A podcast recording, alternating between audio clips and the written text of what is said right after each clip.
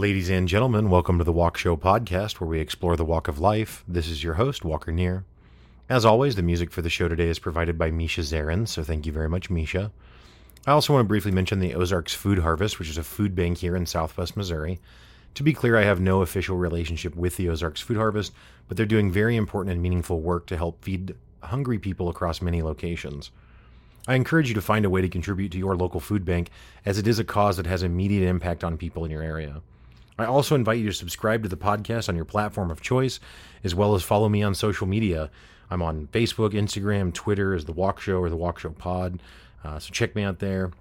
All the links to the social media are available in the show notes. This week, we are joined by co-founder of the cryptocurrency Onfo Coin, Richard Forsyth. Richard is actually based here in Springfield, Missouri, but I didn't realize that until we virtually met to record this episode. Richard has a wealth of knowledge about cryptocurrencies and is very generous in our conversation to explain some of the more basic ideas, as well as some of the more nuanced reasons that he is both eager to start a cryptocurrency and why he thinks that they're important in general. Onfo Coin is offering opportunities to people all around the world, and ultimately Richard and his co-founders are striving to make the world a better place. I was so excited to record with Richard, and I think you will love our conversation. Without further ado, let's get on to the chat with Richard.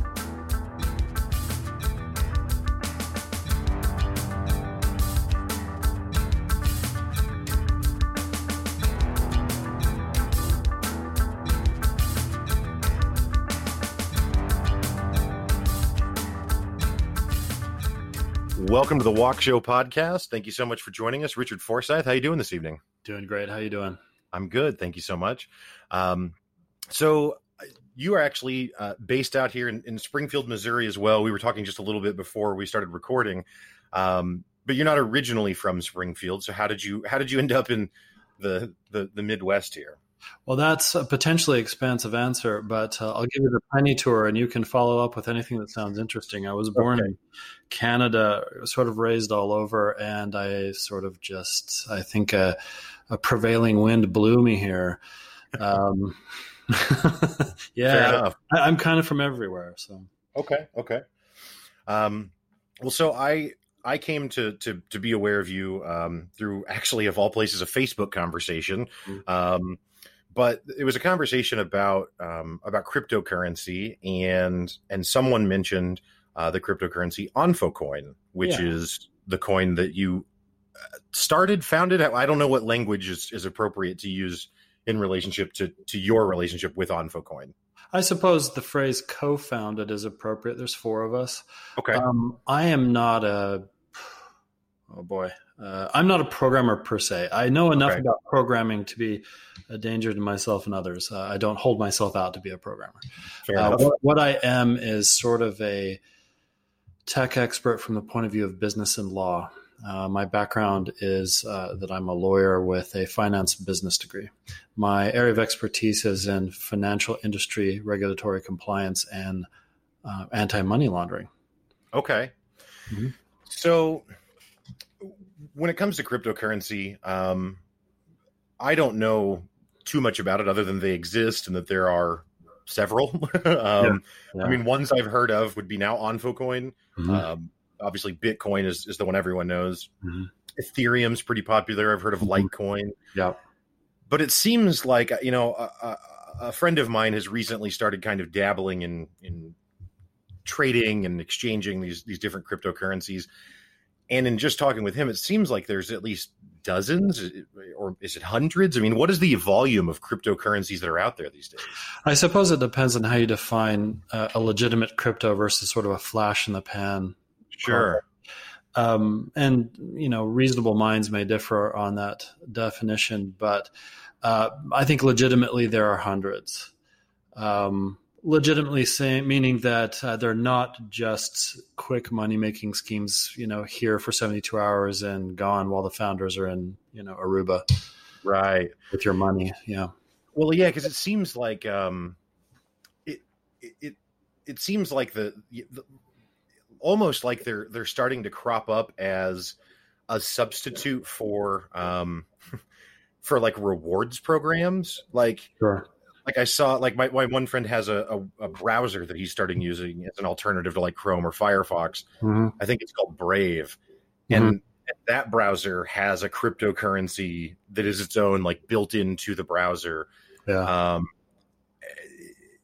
Is that, I mean, are you familiar with that one? Is that an example of one of these legitimate hundreds, or is that more of the, and to be clear, I'm not trying to get you in trouble by like bad mouthing other companies or anything like that, as much as just, like I said, I just don't understand how it all fits into the, you know. Well, let me put you at ease with one of my rather more brash opinions about cryptocurrency. Most of them are junk. Okay. Great. But that isn't to say that there's no value, or that there's no value in participating in the short run, or that they don't have a good point to be made, or that they're not trying to achieve something valid. When I say that most cryptocurrency is junk, I'm usually saying that to people asking for investment advice, which I don't give officially. I give it sort of unofficially to sometimes, you know, me and my friends will have informal conversations about investment. And in those conversations, you'll often hear me say, most crypto is junk. Don't buy it. But there are as many cryptos as there are points. Look, there's a cryptocurrency for dentists. You know, there's a cryptocurrency. There's weed coin. There's right. There's porn coin. There's all kinds of stuff. Right. So yeah, and they're all they have different short, long term goals and reasons for existing, and you could talk forever about the different types and the different levels of ambition. When you were mentioning earlier Bitcoin, Ethereum, there are some others in the industry. We call these bellwethers. These are sort of the the legitimate coins. Bitcoin being the granddaddy of them all, and most crypto is derivative of these basic kind of core coins. Yeah. Okay. So a question, and again, maybe completely ignorant, but is Bitcoin the granddaddy because it technologically earned that, or is it because it's the first to market?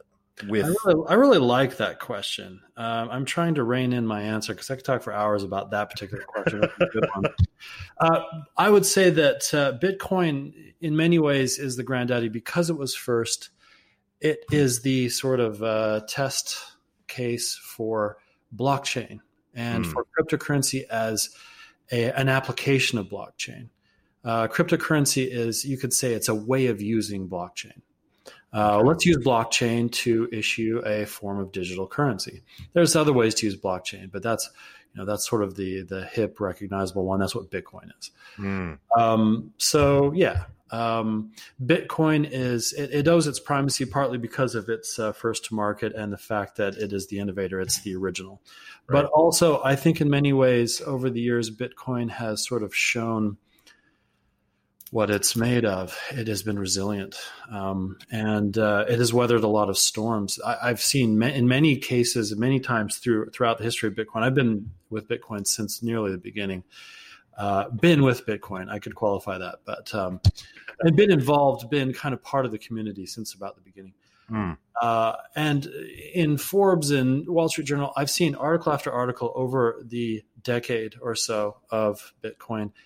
Predicting its demise, saying, this is it. This is the end of Bitcoin. 2012, this is the end. 2017, finally the end of Bitcoin. It stuck around. So I think the resiliency of Bitcoin is part of why it's taken seriously.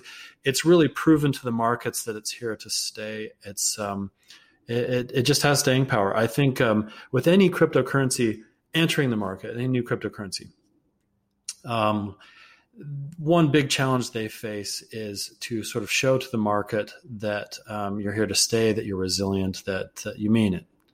And it takes time. And Bitcoin has, a decade in finance is nothing, but a decade in cryptocurrency is the entire history of cryptocurrency. So, right.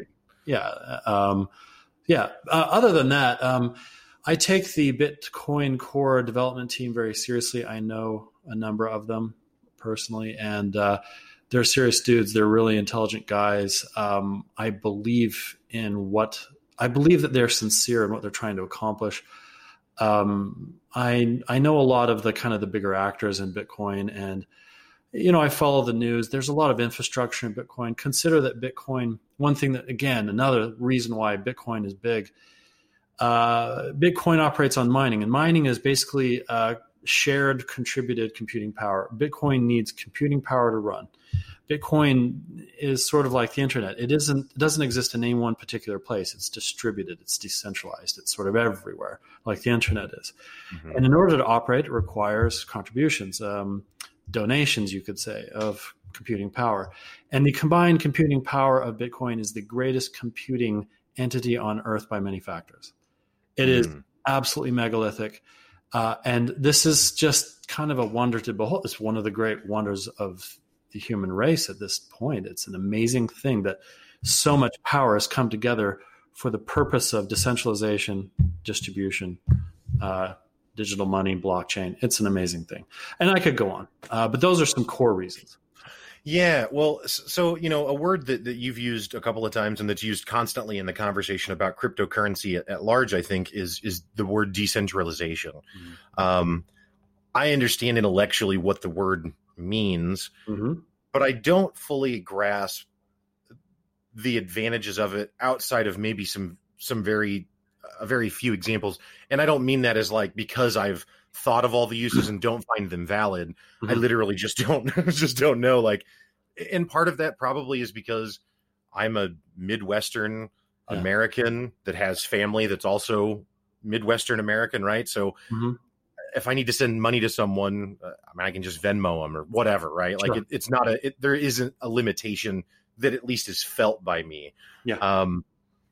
Is that fair? Is that reasonable? Or are there things that I'm just maybe not aware of that are happening behind the scenes? Like, what is the value of the decentralization if you're not sending money overseas, I guess, is maybe the easiest way to ask that question?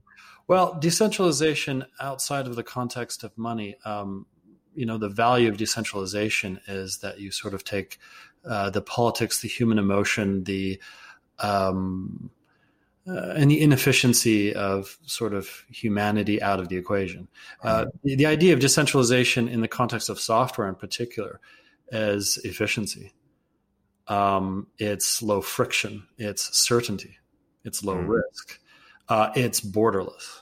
That's kind of the idea of decentralization in software. Now, decentralization in finance, there's even further benefits. We talk about, and I know a lot of people who I use Venmo.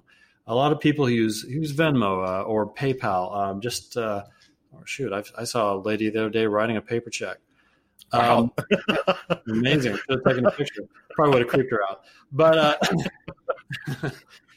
all these are pretty efficient systems in a way. I mean, well, I don't know, compared to old days of, bartering chickens for, fabric or something. But right, right now we live in an age of enormous financial uncertainty in terms of government issued currency or sovereign currency, as we call it in the industry. The best currency on the planet is the US dollar, and US dollar is a mess. Monetary policy in the United States is absolutely bleeding value out of the US dollar. The thing about the US dollar, though, is that all other sovereign currencies are worse. The inflation, the monetary policy, the lack of confidence in these currencies, the relative value, the purchase power parity of these currencies, it's even worse. So the dollar is the best of a bunch of turds. If you have cash reserves, you're losing money every day. Right. It's a liability, and it's always been a bit of a liability because there's always been inflation, but the liability has never been greater in terms of storing cash. Because cash is losing value every day to inflation and to inflationary monetary policies. And so we live in an age where you're kind of an idiot. If you've got any money just sitting in a bank, you should turn it into something that appreciates in value or at least holds its value over time. Right. So all that to say, decentralization in finance addresses inflation. It addresses the sort of the bleed of sovereign currency. In the case of Bitcoin in particular, there is a set amount of supply that will ever exist forever, the end.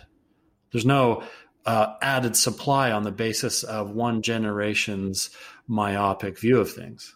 And so you don't have the sort of money political games of, say, printing new money to pursue one generation's agenda at the expense of the next generation. Right. That's one thing. So it addresses an issue of inflation, also addresses an issue of inefficiency. Decentralization is more efficient. It's more efficient than, say, the Visa or MasterCard network or the checking network, which is also called the ACH network.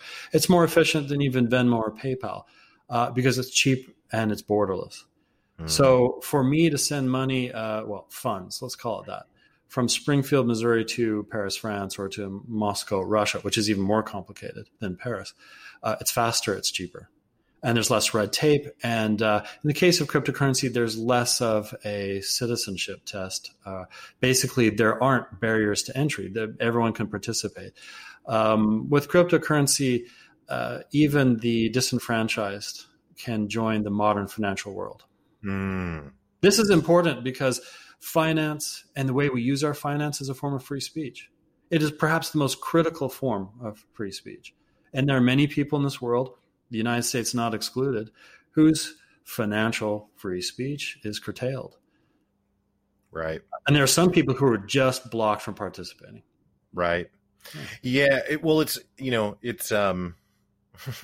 It's just so fascinating because, we've got this whole world of cryptocurrency, but, and I'm just speaking about America at large, not even the rest of the world, but we don't even, we being the general population and maybe just me. And so since it's me, I think everyone else is like that. Right. But we don't even understand the existing financial systems that are in place, right, let alone this whole new arena. But is that in part because the existing structure that exists around finance is not interested in the decentralized version of this coming to fruition? Like, is it kind of like the gas guzzling cars aren't really interested in electric cars coming kind of thing, or the oil companies maybe? I'll tell you what, the banking industry is very interested in blockchain. I don't think they're very interested in decentralization, but any bank that has a pulse these days is investing in blockchain in one way or another because it's an enormous technology that has a lot of potential. And one of the benefits of blockchain is security. And so banks are very invested in that because security is savings, it's bottom line, it's revenue to them. So, but banks are not interested in decentralization. They are not interested in competition. They're not interested in... I think the big picture. I think that banks, like a lot of corporations, are kind of interested in the shorter view of revenue and shareholder happiness. Mm-hmm, mm-hmm. So you said that you've been in Bitcoin, or involved with Bitcoin for pretty much since its inception. Yeah. So how does one go from participating in Bitcoin, just as I would assume, a general user, if you will, to deciding to start a cryptocurrency? Boy, that's an interesting question. I started getting this funny in 2009. I gave a lecture to a group of executives on the subject of Bitcoin, and I pronounced it weird. Okay. This is a really weird technology. My problem with Bitcoin in the beginning was mining. I thought mining was a bit odd.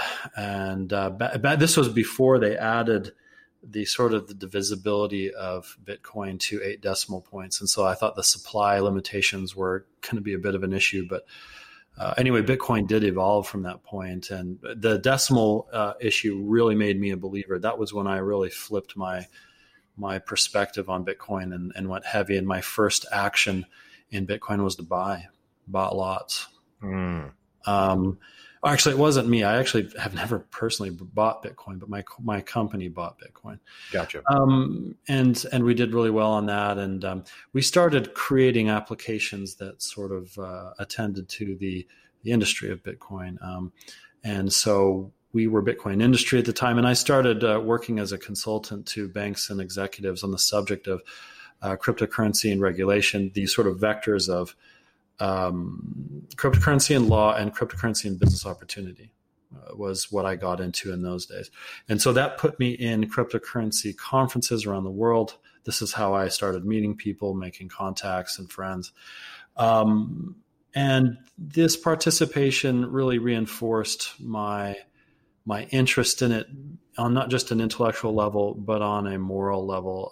Cryptocurrency is a great crusade for the betterment of the human race. It's a real humanitarian thing to me and to many of the people that I know who are, you know, founders and foundational to the industry. Right. It means a lot to us personally. Anyway, so for me, it went from kind of that intellectual curiosity to the moral interest to, I think, a gradual observation of the failings of Bitcoin and the bellwethers. And some of these failings could be described as follows. And this perhaps segues to Onfo rather neatly, because my cryptocurrency project is meant to address the failings of popular and sort of existing cryptocurrency. So my problem with Bitcoin is that it has evolved into a project that favors nerds and rich people. That's not what it was meant to be. It's still really complicated, and it's kind of hard to get involved in. Now, you can buy 5 cents worth of Bitcoin. No one's going to do that, though. The process of acquiring cryptocurrency is complicated enough that it excludes the average person. Yeah, and I have an issue with that, because for cryptocurrency to really succeed in both its sort of financial promise for investors and for, you know, early adopters, but also its humanitarian mission, it has to have broad-based support. And it's never going to get there as a speculative investment tool that is subject to manipulation by internal actors and external actors. And I can unpack, that's a lot to throw out there, and I can unpack that, but that's part of my issue with Bitcoin. I think that it is absolutely weighed down by technological inefficiencies, legal issues, and bad-intentioned actors. Many of whom are prominent in the community. Mostly, sort of the big fat investors. You know, the whales, as they call them in the industry. Huh. So, having viewed that and becoming kind of discouraged with the failure of broad-based adoption with Bitcoin, you know, me and my co-founders, my partners, looked at this, and we began kind of whiteboarding the problem and potential solutions. To me, cryptocurrency as a concept absolutely has to do better in terms of adoption in order to succeed. And so that is how I went from early participant to co-founder of a cryptocurrency. Okay. So I'll just ask the question as candidly as I can, I guess. But I mean, sure. Is it an opportunity? Like, is it a business opportunity for you? Is it something that you are then also making a living off of? Or is it more purely we want to put this in the market? I guess that's where I don't understand with cryptocurrencies, because there's not like an owner per se of them, right? So. Well, no, not really. Although it's sort of like a corporation. When an individual is the, you know, CEO or president or chairman of the board of directors by virtue of his shareholdings. He's the owner. Right. You can have a big personality, say like Mark Zuckerberg in Facebook. He owns 20-something%. I don't really know if that's the right number, but it's less than 50%. He owns a large chunk of Facebook stock. And by virtue of his control of that stock, he has a lot of influence in the organization and has essentially, through his influence, appointed himself and maintained himself as CEO of Facebook. Does Mark Zuckerberg own Facebook? We would say that sort of casually over beers, but he doesn't literally. And there is an influence like that in some cryptocurrencies. Take, for example, Ethereum. Ethereum is not majority owned by anyone. It's not even sort of minority owned to the point of it being an important stake by any one individual, but there is an individual named Vitalik Buterin, someone I very much admire, who is an enormous influencer in Ethereum. He is sort of their George Washington. And, you know, one thing he has done over the years is he's maintained a lot of good faith with the community, the Ethereum community, by being just brilliant and being a real decent human being and having great ideas. And, you know, I would never say that he's infallible. He himself would perhaps say that I might have done things differently here or there, but in general, he's been a real human being, real great guy, and so people really like him. There's a sort of cult of personality within Ethereum surrounding the guy. None of this describes something terribly decentralized. When you've got an individual with that much influence in a cryptocurrency, he's an important factor. Right. If Vitalik Buterin contracted coronavirus, I imagine it would get reflected in the value of Ethereum. I see. Yeah. So I don't know. I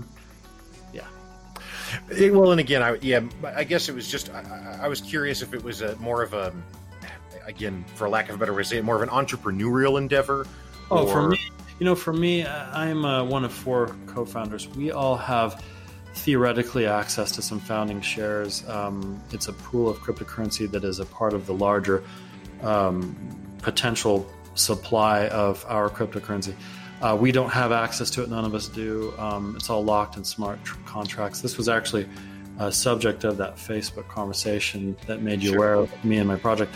That pool of supply is understood between us to be sort of a war chest for operating funds. If it comes to the point where we really do grow, we're going to need some operating funds to sort of maintain some of the development operations in sort of the earlier years, because cryptocurrency, even Bitcoin, requires a sort of a supply of funds to keep going. There, a lot of the core development team that runs Bitcoin, they do work for the value of their personal investments or for sort of their belief in the project, but they also receive contributions for donations. They're supported by the community, and they need to be, because even Bitcoin, Bitcoin is a masterful pile of code, but it does require maintenance, ongoing maintenance. And so that's what those guys are there to do. And so with Onfo, we're no different. We will require ongoing maintenance. And even with Bitcoin, there's a degree of centralization required to keep the thing alive. Though that's sort of checked and balanced by, in our case, the nodes. In the case of Bitcoin, the miners, and to some extent the exchanges. But I'm getting into the weeds on this.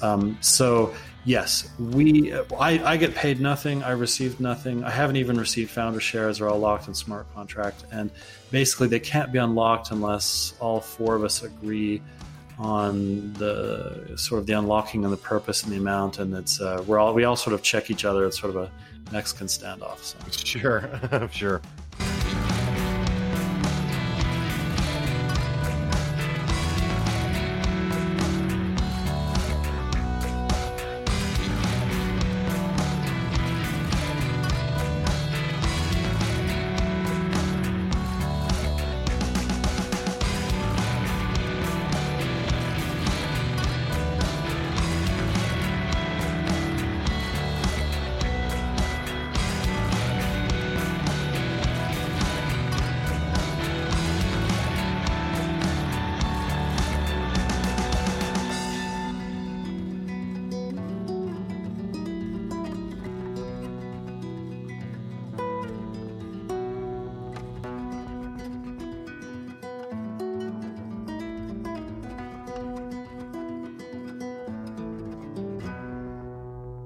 I'm actually going to go back a little bit before I ask a little further questions. And certainly this question could be answered by some Googling. Probably most questions can be, right? But yeah, I'll Google you. But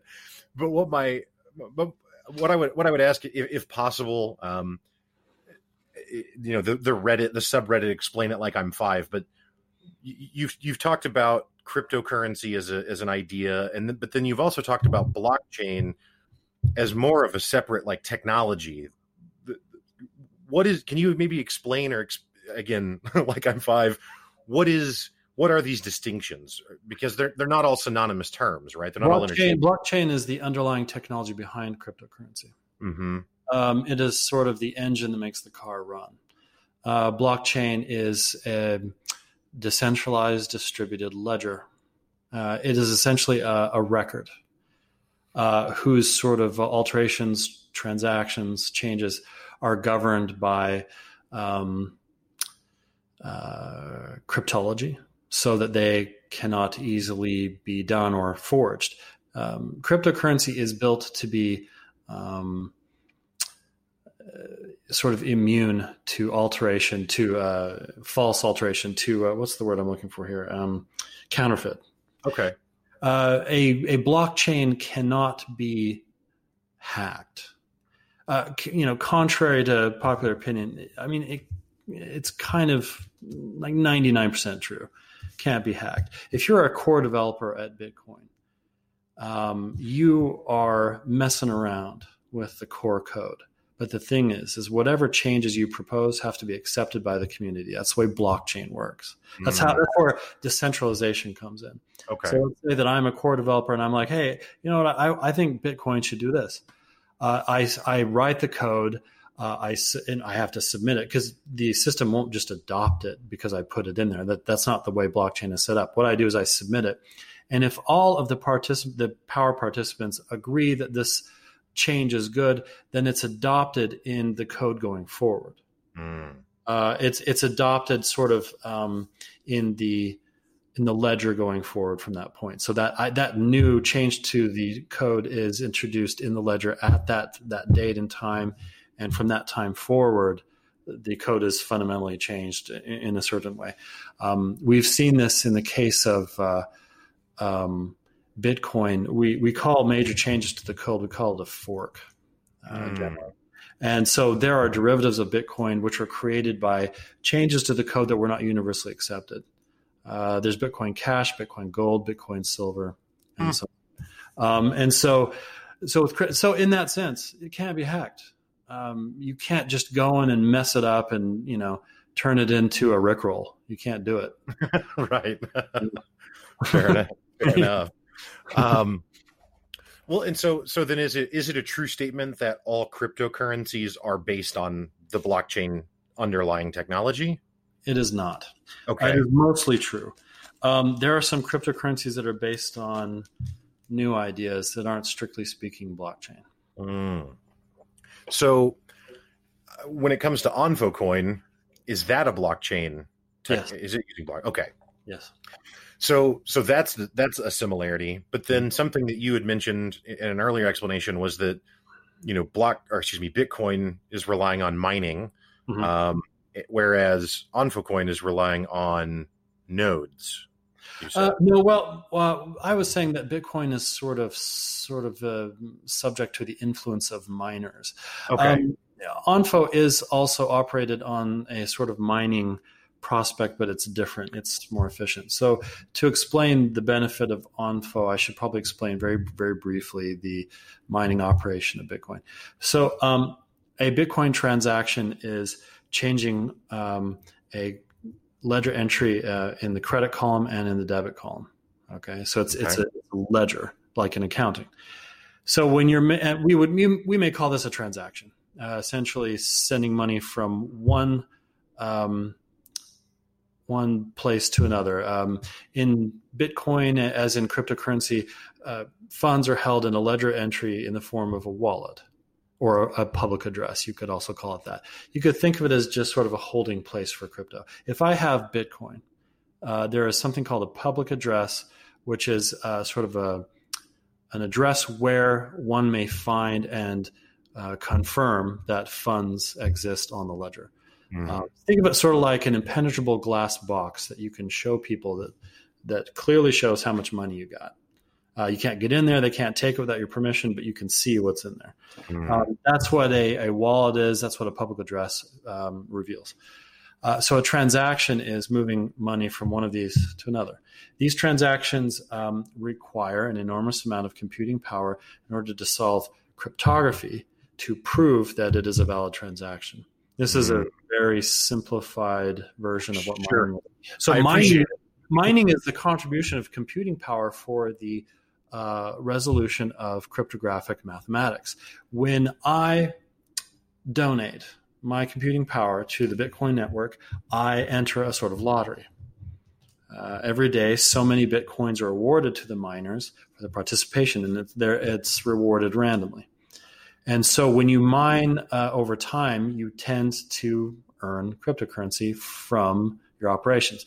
Back in the day, you know, in the early 2010, 2011, 2012 era, we were using laptops and desktops, and we were getting 1, 2, 3 Bitcoins a week. You know, we actually got some mining rigs in those days, and we were earning like 50 Bitcoin a month. And that was all right. It's kind of cute. They weren't worth so much back then. Nowadays, to have anything like a meaningful participation in Bitcoin, you have to spend enormous amounts of energy to contribute, because every so often, the mathematical operations, the computing operations get more difficult. Mm-hmm. It's more difficult to solve these problems, and so it takes more power, and also the rewards are decreasing over time. They call these events halvings. The reward becomes halved. So I think at the present time, you earn like half. You can potentially earn, I think it would be 25% of what you could in the old days for contributing your computing power. Plus, you have to contribute more because the operations are more complex. And so nowadays, meaningful mining in Bitcoin requires industrial level participation. Real mining operations of Bitcoin are massive warehouses of daisy-chained computers with special utilities contracts, and in many cases subsidized by governments. That's the level of sort of infrastructure and mining operation that makes Bitcoin run these days. With my, fairly decent computer at my office, I am putting a drop in the Atlantic Ocean in terms of my contribution. Comparable. So it's not efficient. That's a lot of energy. That's a lot of resources. That's a high barrier to entry for the average person. It's not great for what I called the need of cryptocurrency to be mass adopted. Mm-hmm. Cryptocurrency doesn't just need people to hold it or to use it in trade. They also need people to participate in the process of upholding cryptocurrency, of upholding Bitcoin mining. It's important that mining be distributed. Mining has become very centralized. It's become something that is very concentrated on just a few actors. For a brief period of time, there was a Chinese company that was doing more than 51% of all Bitcoin mining. I don't really have a problem with the fact that they're Chinese, but the issue is that you have too much centralization in something that controls something that is meant to be decentralized. It's meant to be distributed. It's meant to be, imagine if most of the internet was controlled in Bangor, Maine. Mm. We would be a little bit concerned about Bangor, Maine, and about the potential for the internet to be to get wonky because something weird happened in Bangor, Maine. That's the same thing with Bitcoin. So anyway, back to my point, Onfo. Onfo is mined differently. Our coins are created through the act of creating an account. In order to mine Onfo, what I do is I create a verifiable account. There's a degree of, shall we say that when you create an Onfo account, you apply to create an Onfo account. We don't just accept anybody's attempt to create an account. So you apply to create an Onfo account, and we verify that you are a unique, breathing human being. That's another subject. But once accepted, you get 10 Onfo coins. And you also get a referral code. With this referral code, what you can do is you can invite someone else to create an account. Now, to create an account, you have to referral code. So me creating an account, I had to have received a referral code in the first place. When I get a referral code after creating my account, I offer that to someone else. That gives them a chance to create an account, to apply to create an account. And then they get 10 Onfo, and I get 10 Onfo for referring them. So there's a referral reward system. We call this network mining. Mm. So the idea with Onfo is that rather than reward utilities contributions, machine contributions to the system, what we do is we reward that mechanism that creates value for the network. With any cryptocurrency, Bitcoin included, with any object that proposes to be valuable, the basis of that object's value is consensus. Mm-hmm. If you think about the value of the US dollar, you could pin a lot of different value arguments to it, but at the end of the day, it's because we all agree that these pieces of paper with ink on them are worth something. It's worth, this $5 bill is worth a burger and fries. Mm-hmm. This is just how we see it. And so, 100 of these, in scale, we start to imagine greater and greater value. And so we all accept this, we all believe in this, but you can't eat $1. It's not going to give you much nutrition. It's not going to keep you very warm unless you've got enormous amounts of it. And then why are you using it to keep you warm?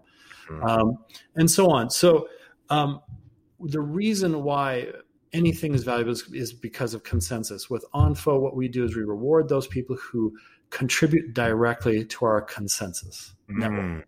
That makes sense. That's the idea. And it's a mechanism that anyone can participate in. If you're conscious and you have a cell phone with, data, a data plan, then you can participate in the mining operation of Onfo. And the degree of your participation and potential reward is limited to your ambition. Mm. And so for Onfo, we've created something that we believe has a greater chance at mass distribution, mass participation. Yeah, because instead of needing, which you just explained, that even if you had a quote unquote supercomputer, personally, you still can't even really participate in the mining of Bitcoin. So, and that barrier of entry with Bitcoin seems like it will only continue to get higher and higher, right? Because it will only become more demanding. It's very oligarchical now, and I don't think that the founders of Bitcoin intended that. I think they imagined, a Bitcoin miner in every home or something. Right. Instead of these enormous gigafactories all over the world, in the Caribbean, in Africa, in Russia, in China, that have these massive utility appetites. And this is the part that I just kind of sneer at. These operations that are getting subsidized by governments. Mm-hmm. I think that's disgusting. Right. Yeah. Yeah, I watched a short thing on YouTube, I don't know, probably 3 or 4 years ago now, that was, I think it was like a Vice documentary or something, but it was about, and I don't know how major these players even were, but it was a company in China where, it was just a 3 or 4 story warehouse that's just filled with rows and rows and rows of, I don't know if they're servers or just, computers with graphics cards or whatever the case may be, but... Yeah. But it was astonishing, because up to that point, I thought that it was what you just described. I thought it was still just people like, I'm going to go to bed for night. I'll set my computer to mine while I'm in bed or whatever, however. Imagine abandoned warehouses with dudes in front with machine guns. Right. And an enormous humming sound. Yeah. A disturbing vibration. Right. And flickering of lights nearby because it's drawing so much energy. Well, in talking to some friends that, and they're similar to me in that they're not like, they don't have any real insight into this stuff, but with their limited knowledge as well, that was what they cited as a concern about Bitcoin specifically was, well, it's environmentally horrible because it's horrific. Yeah. It's, to step outside a little bit of our conversation, but obviously COVID-19 has changed the world, and there's a lot of fallout probably still on the horizon from it. But the reality is that climate change is probably a bigger problem than that and is still looming, and is certainly worthy of attention. And something like Bitcoin, while on the one hand is progressive in so many ways, seems to not be in the case of environmentalism.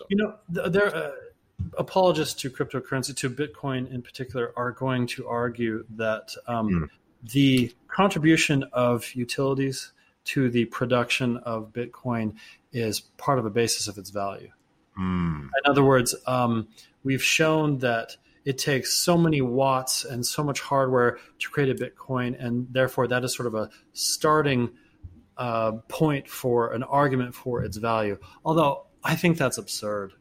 It's sort of like saying that I went out and dug 50 holes and then filled them back in, and the value of my labor is worth the going rate of a person who digs holes times 50. Right. I don't get that at all. For me, the idea that its value is based in sort of utilities contribution towards just sort of a ledger entry, it doesn't make sense.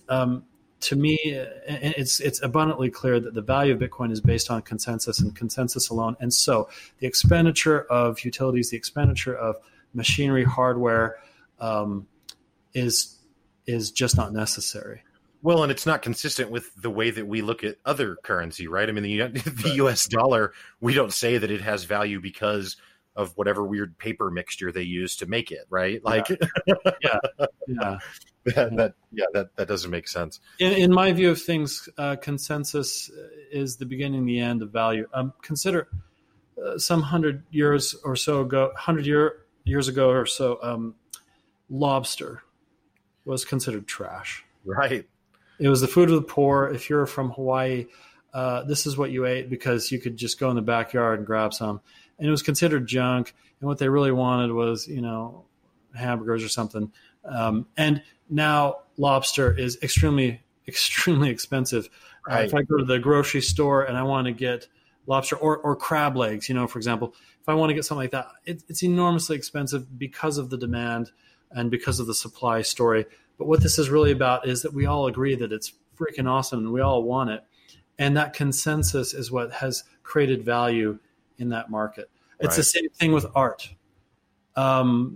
Art, you see artworks, some of them kind of absurd looking to the non-art trained eye, like Jackson Pollock paintings kind of confound people who aren't really into art as to why it would be worth millions because it looks a mess. But, you know, his artwork is sold for millions and millions of dollars. And as the joke goes, oh, my kid could do that. I'll just buy my kid a bunch of paints and tell him to go nuts.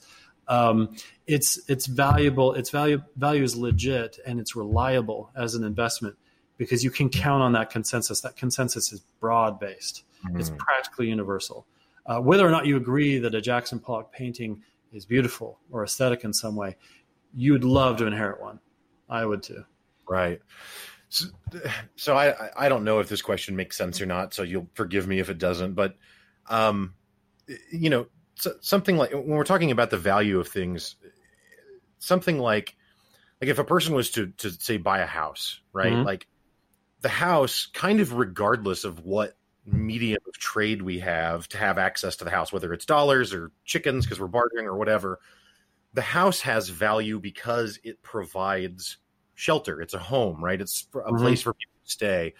Mm-hmm. So it's, I mean, I guess to some extent you could argue that that's consensus still because, you know, you could stay in a tent and that's also shelter. So I guess my point is that, is it true that some things have, like a house is an easy example, but a more kind of intrinsic value that's based on a real practical application that it offers versus something like a money or a currency, or, and I'm probably using those words incorrectly, but sure, it's just a medium of trade. Does that make sense? There are things with inherent value. Clean water. Mm. We don't live long without that. That's probably the number one inherent value resource to humans on the planet. One problem with clean water is it doesn't make a very suitable medium of exchange. Right. And it's fairly abundant. And so a glass of water, a clean glass of water is fairly cheap. But boy, does it have intrinsic value. Things like wheat, grains, they have an enormous amount of inherent value. It is argued. It was once said by J.P. Morgan, the J.P. Morgan who founded J.P. Morgan, that the only thing of inherent value is gold and everything else is derivative. Mm. I tend to disagree. Gold has enormous utility, and Bitcoin and cryptocurrency in general have been compared to gold in some ways. Gold does not make a very suitable medium of exchange. In times past, it has been a medium of exchange in the form of coins and so forth, but it's kind of easy to fool people. I read this story about the Bank of England buying billions of pounds sterling worth of gold from the Chinese government, only to find out a decade or so later that they put lead bars in the cores of them. Mm. You know, so this sort of stuff. Yeah. So, but gold, you know, if you want to find something with nearly universal consensus, it's gold. Everybody wants gold. Everybody likes it. It's pretty, and everybody knows that everybody wants it. It's kind of hard to buy a Ferrari with it directly. But gosh, you know that if someone slaps a couple big, you know, bricks of gold on your doorstep, you're gonna have some options, right? Yeah, and you know that you know that as much as you know that the sun will rise. Right. Yeah, you know it. Right. Well, and you know, gold's an interesting one because I hear people cite it as like, oh, well, it actually does have real world use, like in electronics producing and that sort of thing. But how widespread is that really? I mean, it would have no use to me. Like, I don't produce electronics, right? So I'm not going to melt gold down and manufacture something with it. So it sounds like what I'm gathering from this is that yes, something could have an inherent value, such as a house or clean water is a better example. Mm-hmm. But that in and of itself doesn't mean that it is now a good medium of exchange, certainly. Mm-hmm. So what makes a good medium of exchange? Well, it sounds like something that has consensus is a good starting point, and is hard to counterfeit, right? Hard to manipulate, right? Yeah. So we're starting to build kind of a picture of what makes good money. You know, the king of money is still, as I started this conversation, is the U.S. dollar, right? But if you think about it, it kind of stinks, and especially U.S. dollar in the form of paper. Think on it. I mean, that's terrible. How easy is that to counterfeit? Now we've made it harder to counterfeit, and we're doing a little bit better there. But it's certainly not impossible. And in times past in the history of the United States and the U.S. dollar, nations have attacked each other by injecting new supply of such convincing forgeries that you can't tell the difference. Wow. I mean, and I'm not saying the United States is super vulnerable to this exactly, because hell, we're doing that to ourselves with quantitative easing every month, which, you know, for anyone who hasn't heard that phrase, this is the printing of new money and the introduction of new money into U.S. and world markets. Anytime you increase the supply of something, you water down its general value. Mm-hmm. And this is just being done on a constant basis to pay ever-ballooning debts that we can't afford. Right. This is what I meant by monetary policy. In the United States, this is our policy. We're printing new money to pay for stuff we can't afford. So it's sort of like charging it on the credit card. Yeah, we can't pay for it. Just charge it. Keep charging it. And it just keeps rising and rising, going out of control more and more. And I feel like this is an issue that transcends politics. The looming question of how we're going to pay for this and who's going to pay for this is an unanswered question. And it's a daunting one. It's a dark cloud on the horizon. Right. Yeah, again, obviously I am no financial expert at all or know anything about it, but it seems like just with what's happened in the last several months, you know, as a result of the pandemic and the United States response to that it just seems like there's going to have to be a fallout that is far more significant than what seems to be anticipated by the general public, at least. Well, there has been. One thing about the layperson in general is that they tend to not notice the creeping nature of inflation. Mm. We tend to have kind of a day-by-day, week-by-week, month-by-month view of money and what it can buy. Right. But in the last year, we've lost a lot of purchase power. I've read that it's as much as 28%. Wow. Have you noticed? No, I can't say that. I mean, I don't. When I go to the store, I'm not noticing. Oh, wow, everything here seems 25% marked up or something, right? And looking at this from a bit of a longer view, not a lot of people have been around long enough to notice this, but you can kind of, if you watch movies and especially older movies, and you hear people quoting the prices of things, and you kind of giggle like, "Holy crap! You could buy a car for $2,000." The U.S. dollar has lost 98% of its value. Actually, it's probably more than that now. 98% of its value in the last 100 years. Yeah. Now, economists are going to say that inflation is important. Part of what inflation addresses is supply issues. Inflation can have a role in a healthy economy, and actually Onfo stands for that. We actually have an inflationary mechanism in Onfo that is quite different from most cryptocurrencies, and that's another subject. But what we're talking about here is out of control inflation. Mm. What we're talking about here is runaway inflation and the likely consequences, the sort of accounting that we think that we're all going to have to face up to at some point. Mm-hmm. Until it gets reined in.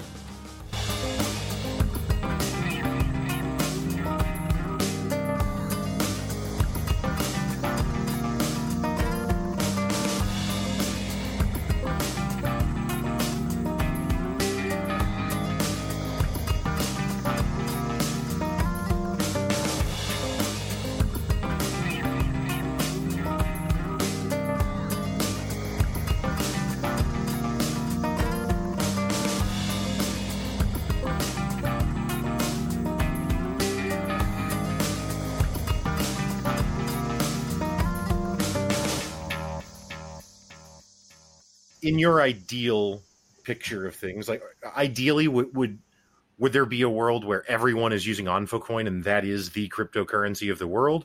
Or is there... I would say emphatically no. I'm excited to say no. Okay. We do not stand for a currency alternative that we hope one day will dominate the planet and basically force out other competitors. We think competition is healthy. Cryptocurrency, there are many different types of cryptocurrency, and some of them are very valuable and unique and do not address issues that we attempt to address. In the case of Ethereum, for example, Ethereum is a really interesting idea, and I barely even think of it as digital money, because what Ethereum is programmable blockchain. It's the ability to have software that is decentralized and distributed.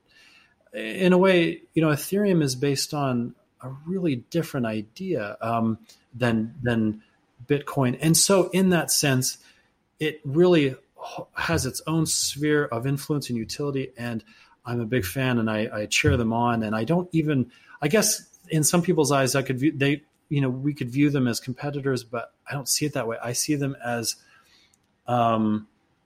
colleagues. I see them as great actors in a great crusade. And so I'm a big supporter. I hold Ethereum myself. And Onfo definitely looks forward to and fosters the idea of healthy competition in global digital currency. Okay. We just want to be the biggest. Sure. Yeah, well, and I was just curious. I didn't know. Yeah, I didn't. And you answered the question, but I didn't understand how that all played, because, you know, obviously in some enterprises, people do just want to be the dominant if they can be. I mean, certainly competition is a healthy kind of thing, but I don't think Amazon is mad if Walmart goes away, right? Like, I don't think they will be. No. Right.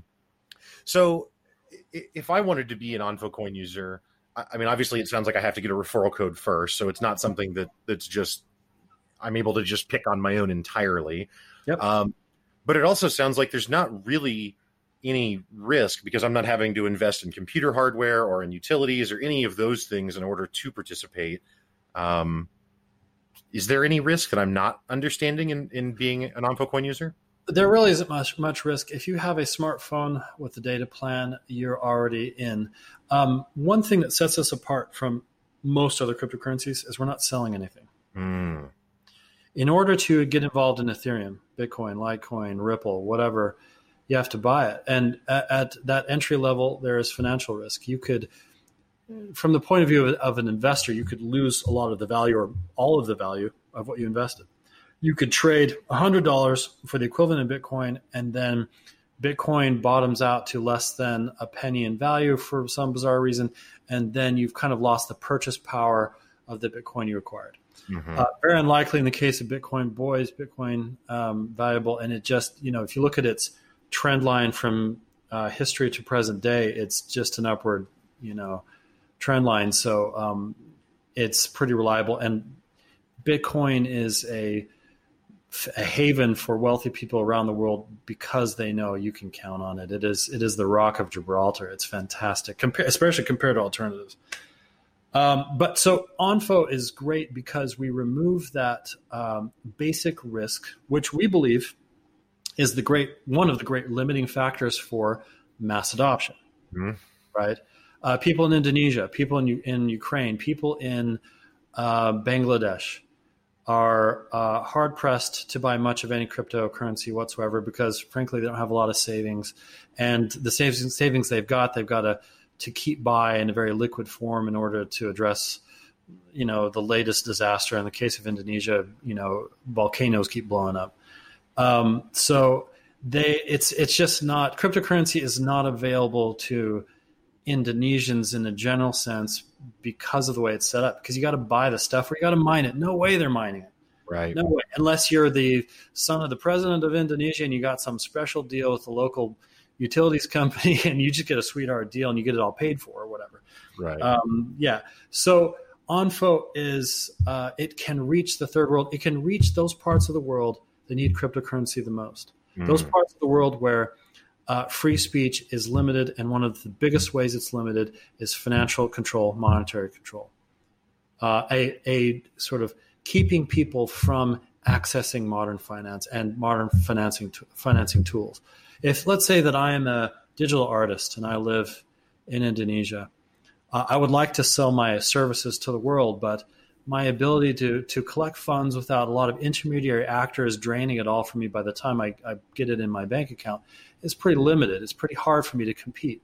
But with something like cryptocurrency, you don't have so many middle actors, and the transactions are not so expensive, and they're faster, and also they're more provable. You have less of that nonsense of, well, we misplaced your funds, or we don't know what happened in the financial transaction. It just went poof.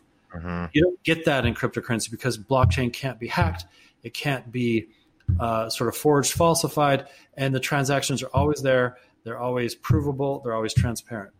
And so for a person who's got something to sell, especially like a skill, in a part of the world where they're being kept from participating, cryptocurrency is something that gives them access. Onfo is something that can reach those dark corners of the world, unlike most cryptocurrencies that sell their cryptocurrency in order for you to acquire it. Now, you can buy Onfo from someone looking to sell it. That has nothing to do with us. Right. We have our own market, and there are people who are swapping Onfo for cash. Great. Don't really care. That's their business. But Onfo as an organization does not sell anything. Mm. Okay. So something that you that's kind of always a looming question or idea that's brought up in this conversation that I hear is, you know, there are detractors that will say, okay, well, it's great that it, you know, governments in these third world countries can't meddle and those sorts of things, right? And it gives access to these people who otherwise wouldn't. And those are the good parts of it. However, the downside is that it also means that bad actors have it's harder for law enforcement or governments or whatever to put a limitation on them. Hey, let me ask you a question. Are criminals doing business around the globe? Does crime pay? Yes. Hell yeah, it pays. It pays big. Right. Have you ever watched Breaking Bad? Yeah, yep. You see those big pallets of cash and those dudes sleeping on it? Right. Crime pays. Now, in some parts of the world, it's a little bit difficult to use your money that you got from criminal operations, but for the most part, criminal money goes through banks. And we're talking about a system where banks are supposed to combat money laundering. They're supposed to combat the financing of crime and terrorism. And they do, but the penalty for doing so is a fine. Mm. So what we've done is we've created a system that it's just costly and prejudices non-power players. Mm. I see. Okay. That's the current state of affairs of crime and banking. All right. And if you want to, you know, I could get kind of cynical about this, about politicians and corruption and corrupt money and the missing money, you know. The modern system is built for crime. It is the perfect playground for criminals. And you can see, you know, the existence of cartels and, you know, golden AK-47s and Ferraris and stuff. It pays, baby. Right. And the modern financial system has not stopped crime. It has not stopped money laundering. It's just created a system that favors power players. Right. Well, and my, you know, I think that all makes sense. And that was honestly my kind of sentiment regarding that point of like, well, it's enabling bad actors. Well, I mean, you know, the place that people who probably don't know what they're talking about will point to is like, oh, well, on the dark web, these things exist. Okay, fine. But the internet exists, right? And the quote unquote dark web or whatever exists as a byproduct of that. But that doesn't mean that the internet itself is not valuable and tremendous just because there's some splinter from that is bad, right? So same kind of thing with cryptocurrency. Just because someone uses it for something nefarious doesn't inherently invalidate the whole thing. I mean, what is the darknet? The darknet was created by the United States of America. It's based on Tor, which was a Navy program. All right. Right. Have you ever heard of Echelon, Prism, X Keyscore? I've heard of Prism, I think. Yeah. Edward Snowden. There we go. Yeah.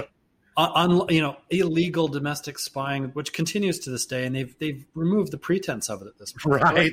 Oh yeah, we're just we joke about Alexa being the FBI and the NSA, all rolled into a tin can. The government is the dark net. They invented it. Right. They just don't want us to have one too. Right. Right. Yeah, I mean, obviously a different conversation, but maybe relates though. I mean, to some extent, I do think that it's remarkable how quickly we traded away our privacy. I mean, I have a Google phone, like a Pixel, and if I, it will pop up once in a while and ask me to fill in a spot in my day where the GPS tracking wasn't able to determine what store in a shopping center I was at, or that sort of thing. And it's just like, why do you care? Why do you need to know? And I know why, because they make money off of it. But I guess the point just being, there is the amount of privacy that we've traded away is tremendous. And I guess to some extent, perhaps cryptocurrency acts as kind of a shield back against that forfeiture of privacy. Is that true? Because cryptocurrency forces things into the light. It chases off the cockroaches. Exactly. With cryptocurrency, you have the best of both worlds. You have privacy and security.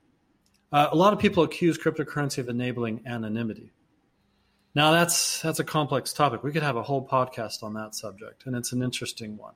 There is anonymity to be had in cryptocurrency, but there's anonymity to be had. Hey, look, you ever seen a crime show where there was a drug deal with a briefcase full of $100 bills? Right. It's pretty freaking anonymous. Right. In a dark place in, Bucharest or something. Right. By the way, the criminal currency of choice, paper USD, of course. Right. Of course, it's the most anonymous thing ever. Now, cryptocurrency is digital, and the reality is that the United States government wants all money to be digital. There have been measures to end the $20 bill. Why? Because they want people to use digital commerce more, because digital commerce is far easier to track, control, and tax, right, and seize. Right. So when you add blockchain, when you add decentralization and distribution of a system like this, you make it harder for governments to arbitrarily or illegally seize goods. In the United States, we've got a problem with asset forfeiture. This is another subject that transcends politics. On both sides of the aisle, people are concerned about the arbitrary seizure of assets with no legal recourse. Cryptocurrency does not permit this sort of thing whatsoever. Right. You could say in a broader way, is taking a step back, cryptocurrency is anti-corruption on many levels. And what does this world need more than anti-corruption? Yeah, nothing. Carbon emissions and anti-corruption, man. But I think if you can remove some fundamental things. I think if you can remove some of the corruption, you can get more people who are on board with removing the carbon, right? Hey, listen, and here's another reason cryptocurrency is fantastic. It enables frictionless, low-cost, provable contributions to humanitarian efforts.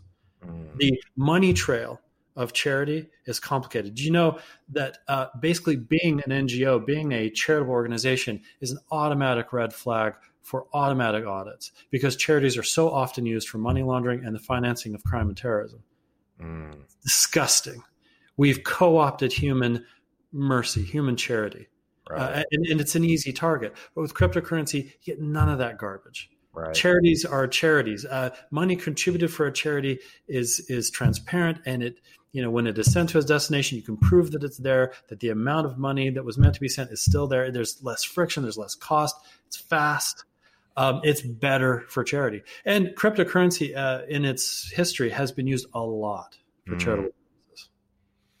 It's the best for charity, actually. And by the way, Bitcoin is the universal currency. It is wanted in every place on the planet. If you go to someone in Nepal, or I don't know, some deep part of Africa, or anywhere in Asia, anywhere really, and you propose the exchange of Bitcoin for something, people's ears are going to perk up. It is known everywhere. I know that for us, I talk a lot about Indonesia because Indonesia is a big area of growth for us. It's a big area of opportunity for us, and a lot of people have benefited from Onfo in Indonesia. One of the things I tell people, say, what do you do? And when I give them the short version of what I do for a living, I say I help poor people make money. And I literally do that in Indonesia. I provide a way for poor folks by sort of leveraging their social goodwill and their contacts to make a bit of scratch to get by.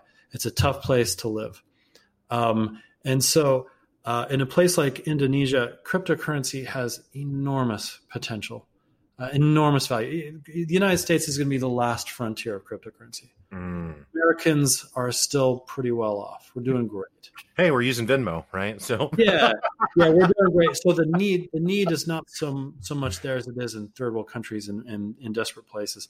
And there are places more desperate than Indonesia. Indonesia is probably one of those middle regions that, in terms of human suffering, but right. There's enormous potential to help people in cryptocurrency. And I see it every day. I see the applications go by. I see them getting accepted. I see people getting rewarded for their efforts. And I see people participating in economies where they exchange their Onfo for Bitcoin, where they exchange it for local specie, and where presumably they use it for their needs. And that's awesome. Yeah. No, that's really cool. I definitely had never really understood cryptocurrency as a tool for impoverished people, which I think is one of the most worthy causes that anyone could. Everybody wants it. It spends, baby. It spends everywhere, from Tokyo to Hawaii. Everywhere Bitcoin spends, and it is desired everywhere. And there are many, many, many ways to spend cryptocurrency. Many ways. A lot of people don't realize it. Like, well, I'm aware that my local grocery store doesn't accept Bitcoin, so why would I want it? Look, man, there's so many ways to turn Bitcoin into Doritos. You have no idea. One way is to participate in a debit card program that allows you to deposit cryptocurrency, and on the back end, on their side, they exchange cryptocurrency for U.S. dollars in real time and remit to the merchant in USD or whatever they're asking for, euros if you're in Europe. And so it spends like any debit card, and you don't have to deal with the transaction, the mechanism that converts it from one thing to another. You just have a Visa card. Right. And so there are so many ways to spend Bitcoin. There are a lot of institutions that accept it directly, more and more. Microsoft, for example, accepts Bitcoin Direct because they know it's awesome, man. Right. Steam accepts it. Oh, well, there you go. I'm an avid gamer, so I didn't know that. Is part of that, though, because... Which it's so funny. In thinking of this question, I realized how it doesn't make sense, I guess. But anyway, I guess what I was going to say is it seems like, well, people would be eager to accept Bitcoin because, as you said, since its inception, the trend line is just up, right? Mm-hmm. So, yeah. But what's funny is that, like, it's funny for me to say, to draw that conclusion after we've just been talking for quite some time about how the value of the dollar is the other direction, but that's also the most popular currency, but it only loses value. So clearly people aren't exclusively looking at the value store of a currency, because the dollar is not a good one. It's not just the value store. It's really how it spends. One fundamental issue with cryptocurrency is that you can't pay utilities with it. Okay. In most places, although that's changing. The state of Ohio now accepts cryptocurrency for the payment of utility bills. I see. And you're going to see that more and more. Utilities are fundamental. We talk about clean water, housing. You got to keep your lights on. You got to keep your water running. Right. And when the people who provide those necessities to you say, hey, we accept euros, then in your mind, that it becomes sort of the fundamental thing that you need to stay alive, to stay warm in winter. And so that's sort of the basis of sovereign currency on a sort of psychological level for many people. They understand that fundamental need to meet those core needs. But that will change over time. And with a little bit of creativity, really it's an education gap. With a little bit of creativity, you don't even need to worry about that because, again, cryptocurrency, especially the bellwethers, they're very liquid. You can exchange them for sovereign currency real easy in a lot of different ways. It's not hard. It's secure. It's a good way to go. Again, yeah, there is a bit of an education thing. Onfo has not reached the level where it is so easily exchangeable that it has that sort of sense that you can just about buy anything with it. Although I will say this, there is a very easy route from Onfo to Bitcoin. So if you're looking at the liquidity, the sort of the spending power of something as new as Onfo, it's there. It's just there's a little bit of a roadmap to follow with it, but it's not bad. Lots of people do it. They do it every day. Onfo is real money that spends. So when you create an account, you get those 10 tokens, you're getting something that does spend. If you have any kind of ambition, if you're willing to go on social media, talk to your friends and say, hey, here's my referral code, try this out, earn some crypto for yourself. If you're willing to do even that much, you can earn a fair amount. And especially if you're in a part of the world where $20 matters, where $100 is serious. Right. Yeah. Awesome. Well, Richard, I really appreciate you taking the time to join us this evening and to have really a broader conversation about cryptocurrency and some of the underlying technologies and ideas. Obviously, this is all probably pretty common information for you, but for me and I think probably a lot of my audience, this is all very enlightening. So I really appreciate that. Hey, listen, my referral code is share this, all lowercase. Okay. Okay, yep. Fair enough. Well, there you go. Hey, don't hesitate to reach out to me if you got any follow-up questions, if people are kind of pestering you about things I've said or wanting to understand other things. We could do a follow-up or I could write a post or something to address certain questions. Sure. Yeah. Well, that's very generous of you. And people can email me obviously at walker@thewalkshowpodcast.com. Mm-hmm. I'd be happy to follow up with Richard on any outstanding questions that we have. Cool. Again, I really appreciate your time. Is there anything else that you wanted to speak to while we're here? No, I probably have said too much if I've said enough. Okay. Well, Richard, thank you very much for your time. I appreciate it, man. It's been a pleasure. Cheers. Bye.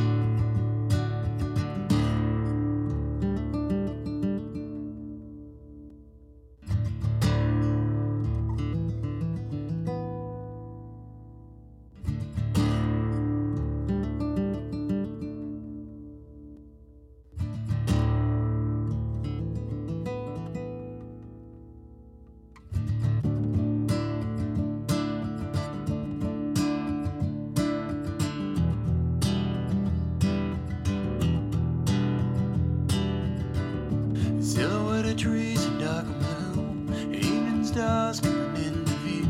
There's comfort in the autumn night, and church bells are ringing across the hill, sirens carrying the daffodil, the neighbors' dogs are cold outside. 4 million miles away, we were humbled and done to waste. Satellites frame a tiny home. Distant views reflect our past. Follow a river coughs a path. Conquered specks in a cosmic void. The sky walks on to future day.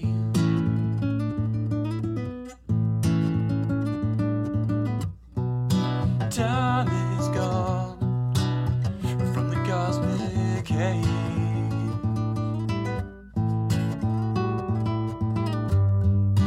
Horizon is growing past our side.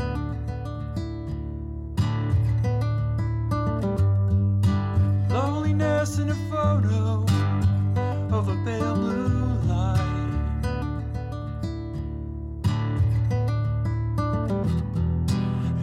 Mother and every friend are just simple grace of sin.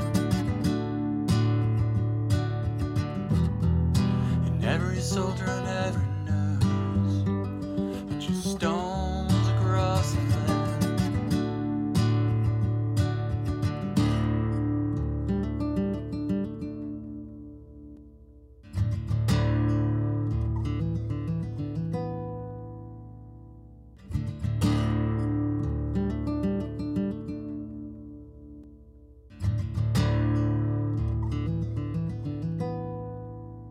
All right, folks, well, that's going to do it for the show today. Thank you so much again to Richard Forsyth for stopping by. Really appreciate your time and really appreciate just having this conversation. It's an interesting topic that there's just constantly more and more to learn about. Also really want to thank Misha for providing today's music. And, of course, thank you to the listener for listening to the episode. I also encourage you to check out my other podcast, Pick Up Your Sticks, which is co-hosted by me and Brett Lindley. Pick Up Your Sticks is a podcast about why gaming matters. So we talk about video games, but instead of just doing news and reviews, we really try and talk about why they matter to us and why they're important in the same way that movies or TV shows or books or whatever else it might be are important to people. You can find Pick Up Your Sticks anywhere podcasts are found. And of course, as always, I appreciate the listen. Have a great week. Stay up.